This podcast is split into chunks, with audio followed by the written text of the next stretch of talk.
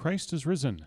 Welcome to Ukrainian American Orthodox Voices, a podcast for the stories of Ukrainian Americans, your friends and neighbors, the impact the war with Russia is having on them here and now, and how Orthodoxy informs their experiences. My name is Richard Barrett. Today we'll hear from Father John Charest of Saints Peter and Paul Ukrainian Orthodox Church in Carnegie, Pennsylvania. Father John has a deeply personal connection to the Ukrainian crisis that he talks about in our interview, and I'm really thankful that he took the time to tell us about it. I'll note that he and I recorded this interview on April 11th, 2022, the Monday before Orthodox Holy Week, and I'm releasing this episode on May 18th, 2022. I got sick just a couple of days after this recording, and then it was Holy Week and Easter, and I've been digging out since. So apologies to all for the delay. Without further ado, here is Father John. Uh, tell me your name, please. Father John Charest. I'm in Carnegie, Pennsylvania. I am the pastor or priest of Saints Peter and Paul Ukrainian Orthodox Church.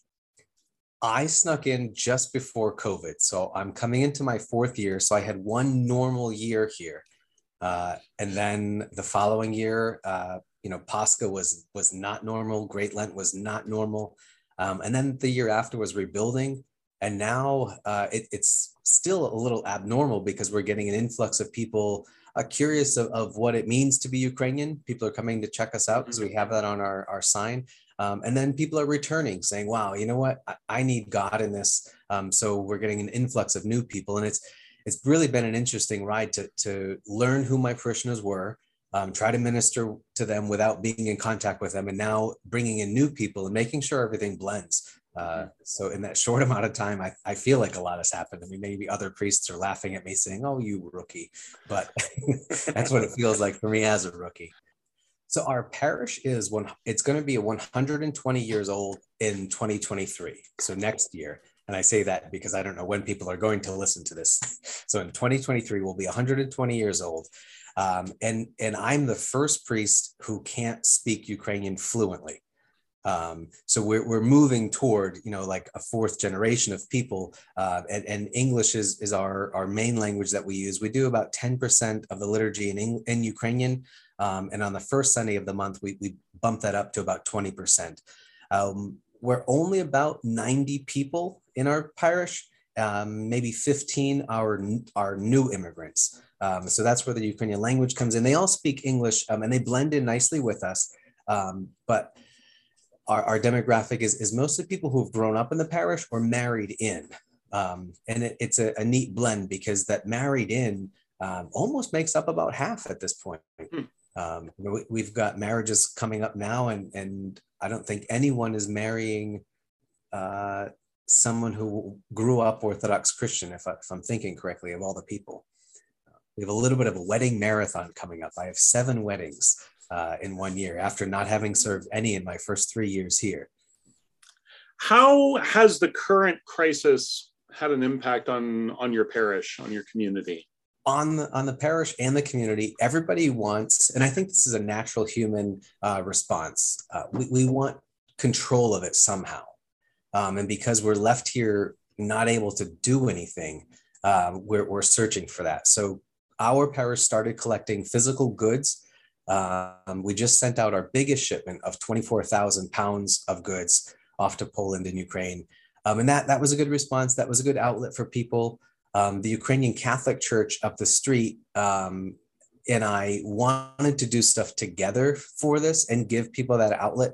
So every Tuesday, we alternate sites and we do a Moleben service um, to the Mother of God for peace in Ukraine, and that that's been good for the community too, because you know not everybody can bring donations or continue to do it. Um, so being able to pray every Tuesday, coming together, is is a good thing for the community. We just had, and I'm really proud of her, uh, an 11th grader um, put together a service for all the children who were killed in Ukraine. Mm-hmm. And I was a little embarrassed when she asked me, "Can we do this?" And embarrassed that it wasn't my idea first. You know, why, why is the priest not thinking of these things? But I'm really proud of her, um, and it and it put into the spotlight that we also can't forget the kids in this. Um, so we had an event where it was a national event for for the kids to speak with our Archbishop Daniel. Um, and it was interesting to hear how they were dealing with it in high school. I forgot what it was like to be and and I'm like this is jovial, a dumb high school kid. right? Where you you act out and you you say things for attention and you really don't mean them or think them through. And that's what I mean by dumb. Like you just mm-hmm. don't think them through. And to hear what some of the people were saying to these kids was like, wow, I forgot what it was like to be in high school. And that is hurtful. And if you tried to stand up to them in front of people, it would get worse for you. Um, and, and which is Christ like, right? He tells us to reprimand, or he did it to his uh, disciples aside. He pulled them aside you know, and, he answered their questions. Why couldn't we cast out the demon, you know, aside from the crowds? And uh, I, I encourage the teenagers to either tell these people aside from the crowd, you know, what it's really like and, and everything, um, or, or to tell a safe adult. Um, but without that event, I don't think I would have realized what's going on with them. Um, our community, I, am getting phone calls all the time. I'd apologize to you in our, our pre conversation that the phone might go off. Um, but I'd say one in seven phone calls that I get during the day is a counseling call, mm. um, which ends up just people talking to me and not knowing how to deal with this. They first want to donate, and, and then they'll tell their story of either how they're connected to it or how they just can't stand what's going on. Um, I know one one other priest early on when he was getting a lot of phone calls, um, set up an answering service, and he said, "Look, I can put you on the same answering service. It won't cost you anything." but I, I and I don't mean to say that his choice was wrong, but I feel obligated to answer these calls and and do that one out of seven counseling um because because people are affected by it when you don't know what trauma it brings up for them or just that it bursts their bubble of, of bliss being naive uh, that this can happen are there personal connections between your parish and ukraine directly that that are that are having an impact on your community right now? A major impact? No. Uh, most of our parishioners who are immigrants and, and, still have family over there are from Western Ukraine. Mm-hmm. Um, so, as far as I know, as of today, everybody's family is safe um, and, and, doing some part in, in helping Eastern Ukraine um, with either housing people or offering assistance to drive them and get them places or, or resources. Um, but you know of course the mentality is there. You know we just feel so broken and they're watching these cities that they visit uh, just be destroyed uh, and and that's hard to do. Um, I, my wife and I were in the middle of adopting children, um, and so that's been our, my personal thing with it. Uh, the the children were in Kiev with a foster family, mm-hmm. um, and you know it's easy to sit here in America and tell them or or wonder what they should be doing. Um, and they weren't to, to our uh, liking getting out fast enough. They were they were hoping to ride it out, um, and finally, when the kids' school got hit, um, that was enough to make them realize it's not safe for us here. So, did I say they were in a foster family? Mm-hmm. Okay, um, so the foster family decided to move, and since then, just last week, the school has been completely destroyed, um, and that's within walking distance of their house. So the house could be next. Um, it's hard for them to see, um, but they're they're out and they're safe. Uh, but that it's hard to see too when they showed us pictures of just just the windows blown out on the school um, was was really hard because that you know that was a more of a, a connection, and I mm-hmm. realized uh, other th- things are happening that are worse than than just a building being destroyed. But when you have a connection to something, it, it hits home better or harder. They are safe now. They're okay. outside of Munster in Germany. Okay. Um, they're waiting, uh, I think, for their second COVID shot, so that or vaccine, so that they can go to school um, in Germany. And uh, so they they were in Kiev, the capital, and they their Russian is very good. Uh, so they're going to go to a Russian speaking school in Germany uh, for a couple of weeks and then transfer to a German speaking one, which is kind of fascinating that that even exists. But the uh, the oldest girl of the three that we were going to adopt um, does really well with English, mm-hmm. and so the I call her the host mom of of the place where they're staying speaks in English to her. And then she translates it into Russian or Ukrainian for the rest of the family, so they all understand what's going on. Um, and the funniest time was we were on the phone with them once while this was happening, and so I, I understand the English aspect of it, and I'm hearing mm-hmm. translations, and I'm like, "Hey, Vika, like, way to go! You your English is phenomenal. You were totally translating, and you could have just copped out and said, "Well, here, hold on, my my American mom is on the phone. Let her translate from English into Ukrainian for everybody." Um, mm-hmm. But she took it on, and she did well with it.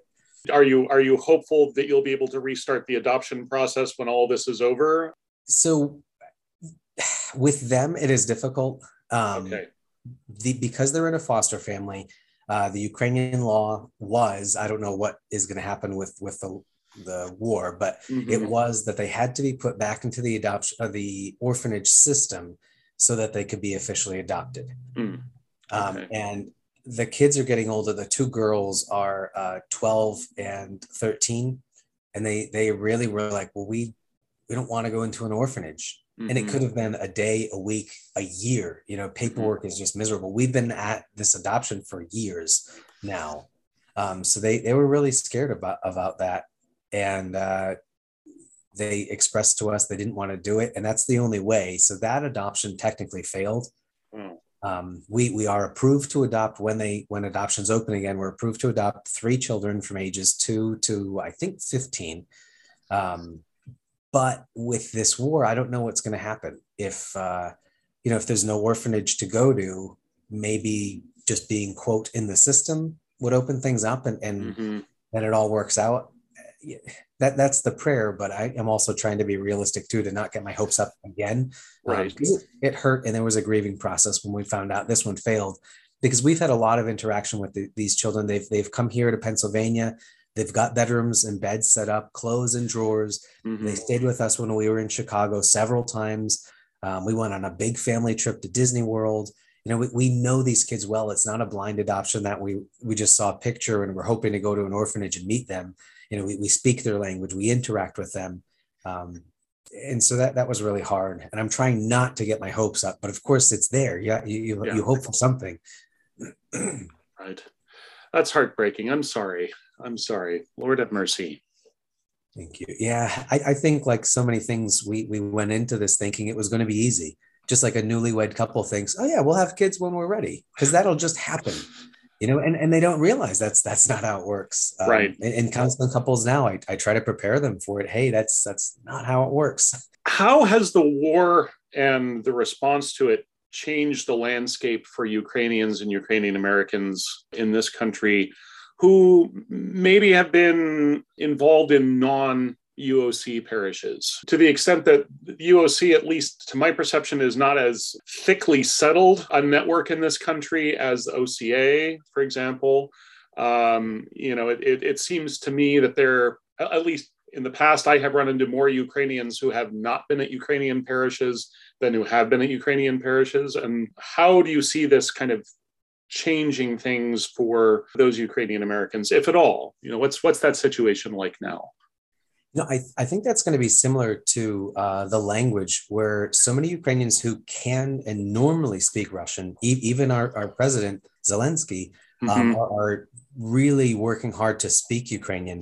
Um, and I think those Ukrainians who maybe slipped through the cracks and, and aren't going to church or weren't going to church are going to find their way back to that community um, because it's going to feel normal and they need something that feels normal right now.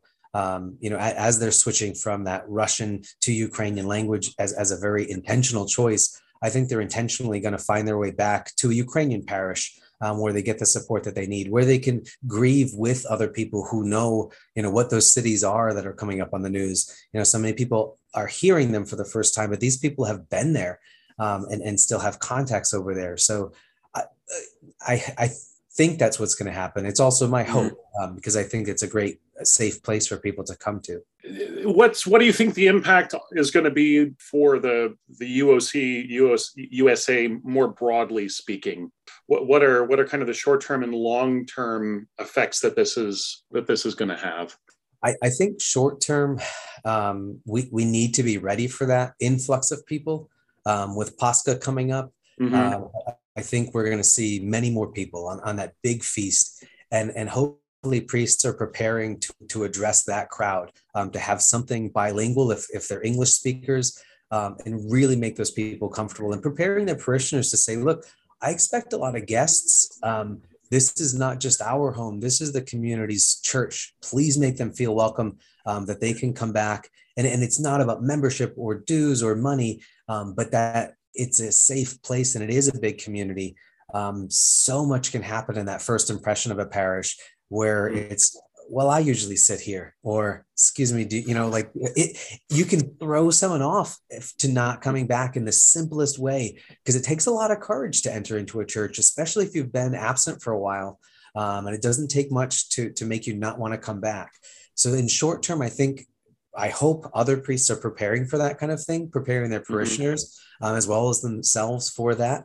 Um, and then to continue to minister to their people um, because you don't want your regulars to be uh, felt like they're second class all of a sudden that oh these new shiny things are coming in and we need to pay a lot of attention to them um, but instead incorporating uh, the right amount of language into the service if you're not already um, mm-hmm. doing that and, and paying attention to them and long term um, I, I hope uh, parishes are not going to divide if if they're you know mostly an English parish and they're bringing in a lot of Ukrainian speakers.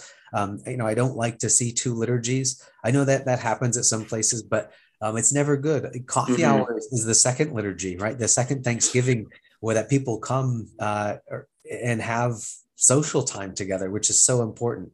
One of the people I spoke to here in Boston said that their their parish here is really having to prepare for an influx of refugees coming to to to their community, coming to their parish. Is that something you're looking at having to, to deal with in Carnegie?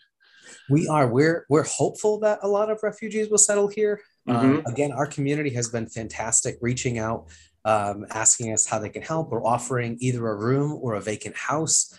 Um, and so I've got a spreadsheet going. Well, I don't have it going. I one of my contacts has the spreadsheet going. I pass information on to him, um, and, and, when people start settling in, um, we'll we'll talk to these contacts and, and and let them know you know people are ready to come but uh, in the few people that i've been able to talk to outside of email when we have a real conversation i warn them uh, that this is for the long haul this mm-hmm. isn't you know a weekend guest or two weeks that you're going to have somebody this is a group of people coming who are broken have different uh, cultural aspects to their life. I didn't say that correctly, but um, it's a different culture. So when my family, when the kids would come to visit us uh, from Ukraine, um, one of the cultural things that bothered me was that they throw their toilet paper in the trash instead of flushing it. And, and I understand it, right? I've been mm-hmm. to Ukraine, um, and, and when I'm there, you know, as, when in Rome, you, you do what they they do. But imagine if I didn't love them like family, if mm-hmm. I thought I was just doing a good thing and now I'm frustrated to con- constantly find toilet paper in the trash. It gets mm-hmm. old quickly, among other things, right? Leaving cups out, invading my space, you know, not cleaning the drain, whatever it is, um, eating the food that my leftovers in the fridge. Th- this is the kind of stuff that's going to happen. And so I want people to understand this is probably one to two years that they could stay with you before they either get their own place or you know the biggest hope is go back um, but you have to be prepared for that and some people are taken aback like oh well father i never thought of that and i said well please consider it um, it's, it's not going to be easy and, and so i hope they are uh, in, in that but we, we're planning for refugees to come um, we also understand it's going to be a while um, so I, am on a, a, call every thursday with a couple of representatives offices uh, and what they were telling us is that the process is going to be expedited for people to come. So it'll be less than 24 months. And all of us on the Zoom call, we're, we're waiting, like, okay, well, what does that mean? And they said less than 24 months. So we said, okay, so it could be 18, it could be 20. And they were kind of like smirking, like, yeah, well, that's the government. Your your own heritage is Ukrainian? Yes. Yeah. Okay. I'm, I'm, half French Canadian, half Ukrainian. My wife is 100% Ukrainian. She's first generation American. And her parents' story is interesting because uh, they fled Ukraine uh, during a, a, war. And her dad spent time in Germany, just like our kids are spending time in Germany. And um, her mom was born in a labor camp. Hmm. Uh, so she was made in Ukraine and then born in Germany because that's how her family was fleeing which is the story being told now. So many people are fleeing and they're being born in other countries because of this conflict. So uh, it, it, hits home knowing those stories. Mm-hmm. Uh, but yes, that's that's my my heritage is Ukrainian. what generation are you? I'm third generation. Okay. Which means okay. my language is pretty terrible. right. When various media stories about the current war try to talk about the orthodox dimensions of what's going on. What are what would you contribute to that conversation? What do you see as the orthodox piece in in the invasion, and what maybe might Western media sources not get that they that they need to get? So I have been getting a lot of interviews, and at the end, the reporters typically ask, "Is there anything I didn't ask you? Is there anything you'd like to add?" Mm-hmm. Um, and from the, I guess, more Christian standpoint than just Orthodox, I always add, um, please add something in your story or, or, quote me saying that we don't need to turn into a Russia phobia. Um, Asians were getting punched randomly because of COVID. Mm-hmm. And it mm-hmm. didn't matter if they were Chinese or Vietnamese, Laotian, like just if you looked Asian, you got punched. Mm-hmm. And that was awful. And I don't want that to happen to Russians. I already know some of my friends that it's happening to um, they speak and someone wants to sympathize and say, Oh, your accent, where's that from? And that my Russian friends will, will kind of clam up and say, Well, you know, I, I was born in Moscow. And then people get very cold very quickly. And, and instead of saying, like, oh wow this must be tough for you to see you know the things on the news um, and, and just leave it at that you know i know they wanted to to sympathize so i, I try to ask the media to make sure we're doing our uh, part in, in voicing that we don't need more hate and more hurt in this situation. Mm-hmm. This hurts enough. There's yeah. enough bad things going on. Um, from an Orthodox perspective, uh, a more Orthodox perspective, I, I like to mention uh, to people that Patriarch Kirill uh, signed up to be a martyr.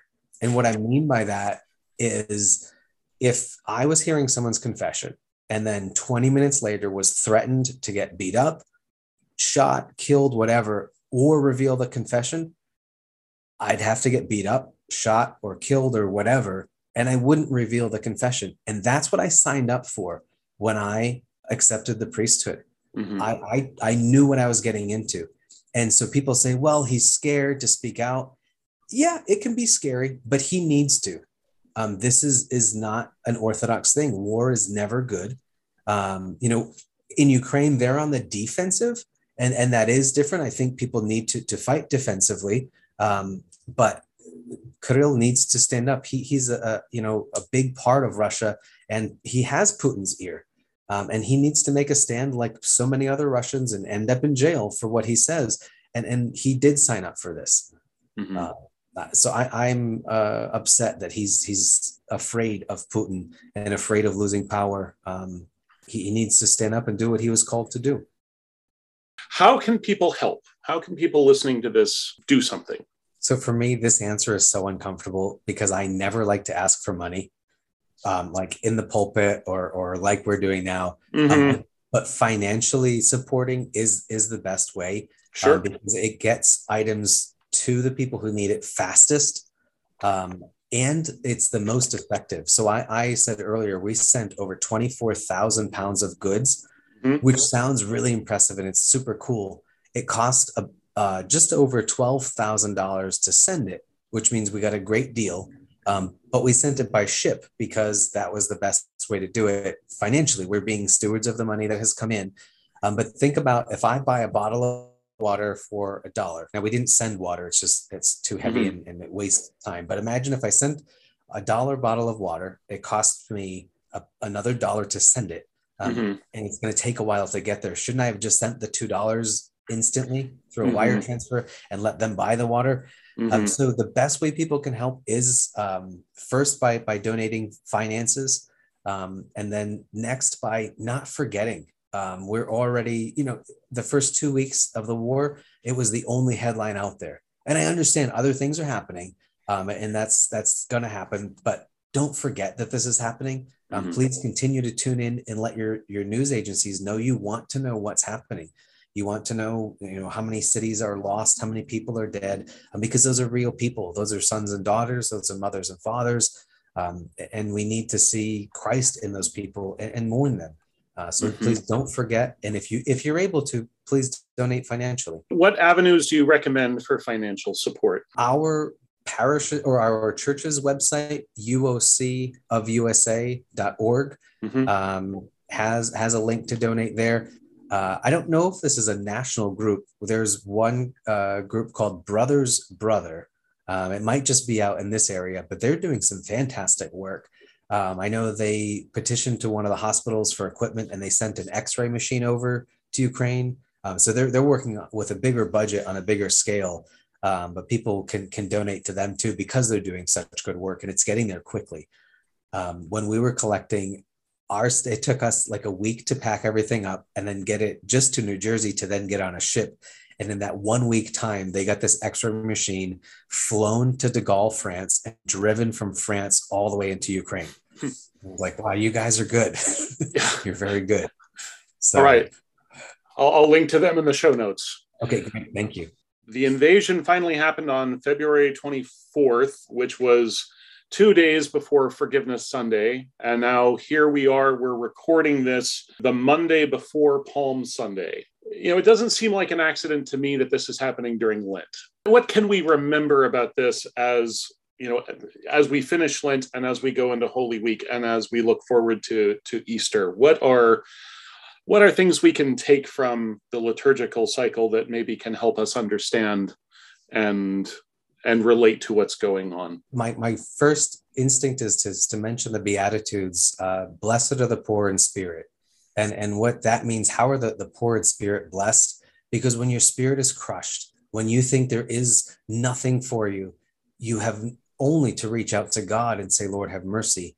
And so many of us are crushed at this point wondering god how can this happen? Why are you letting this happen? And so we are poor in spirit and, and, and in that is a blessing because we're reaching out to god maybe rekindling a relationship or maybe struggling with some things that we weren't looking at before um, so it's important to us to, to be crushed. You know, just like the alcoholic has to hit rock bottom before he can recover, um, we too have to be crushed before we can fully embrace our Lord and submit ourselves to Him.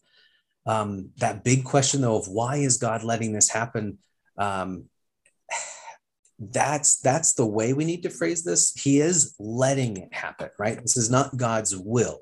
And people can confuse the two that god wanted this to happen. And, and we we use that language sometimes saying oh it was it was god called you home. It was your time. And and, and that is a comfort when there's a tragic accident but that wasn't god's will either.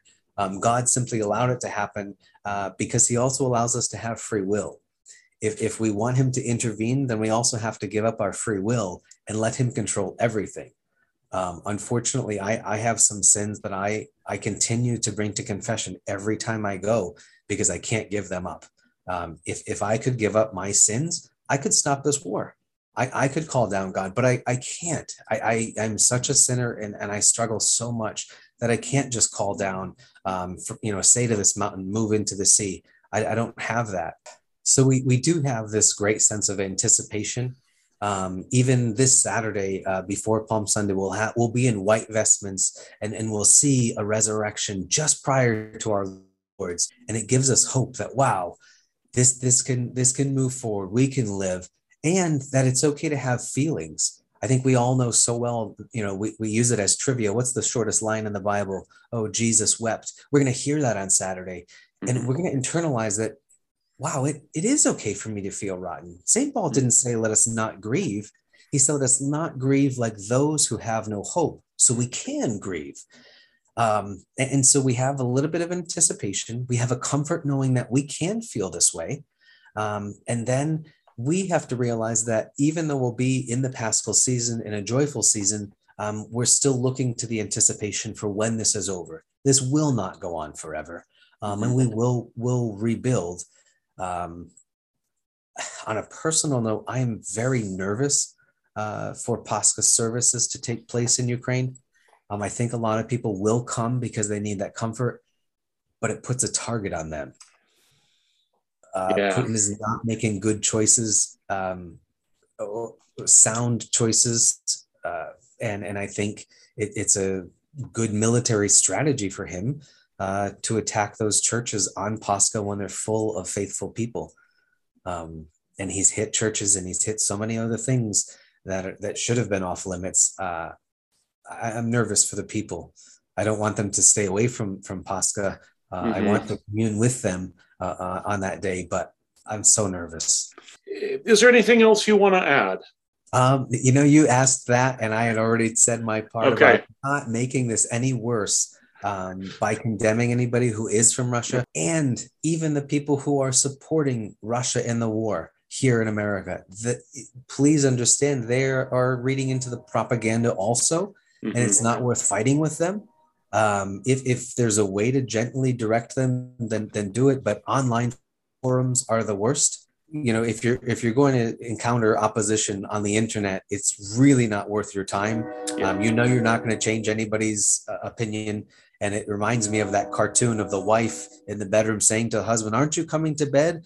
And he says, Yeah, just one more minute. There's someone on the internet who's wrong. Yes. Um, and he'll never make it to bed. well, Father John, this was terrific. Thank you very, very much for your time. I really do appreciate it. Good strength for Holy Weekend for Easter. Thanks, you too. All right.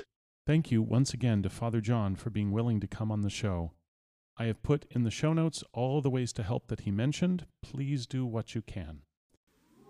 You've been listening to Ukrainian American Orthodox Voices, and my name is Richard Barrett. For feedback, questions, and suggestions on Twitter, I'm at Richard R. Barrett, and you can reach me via email at richardbarrett at johnofdamascus.org.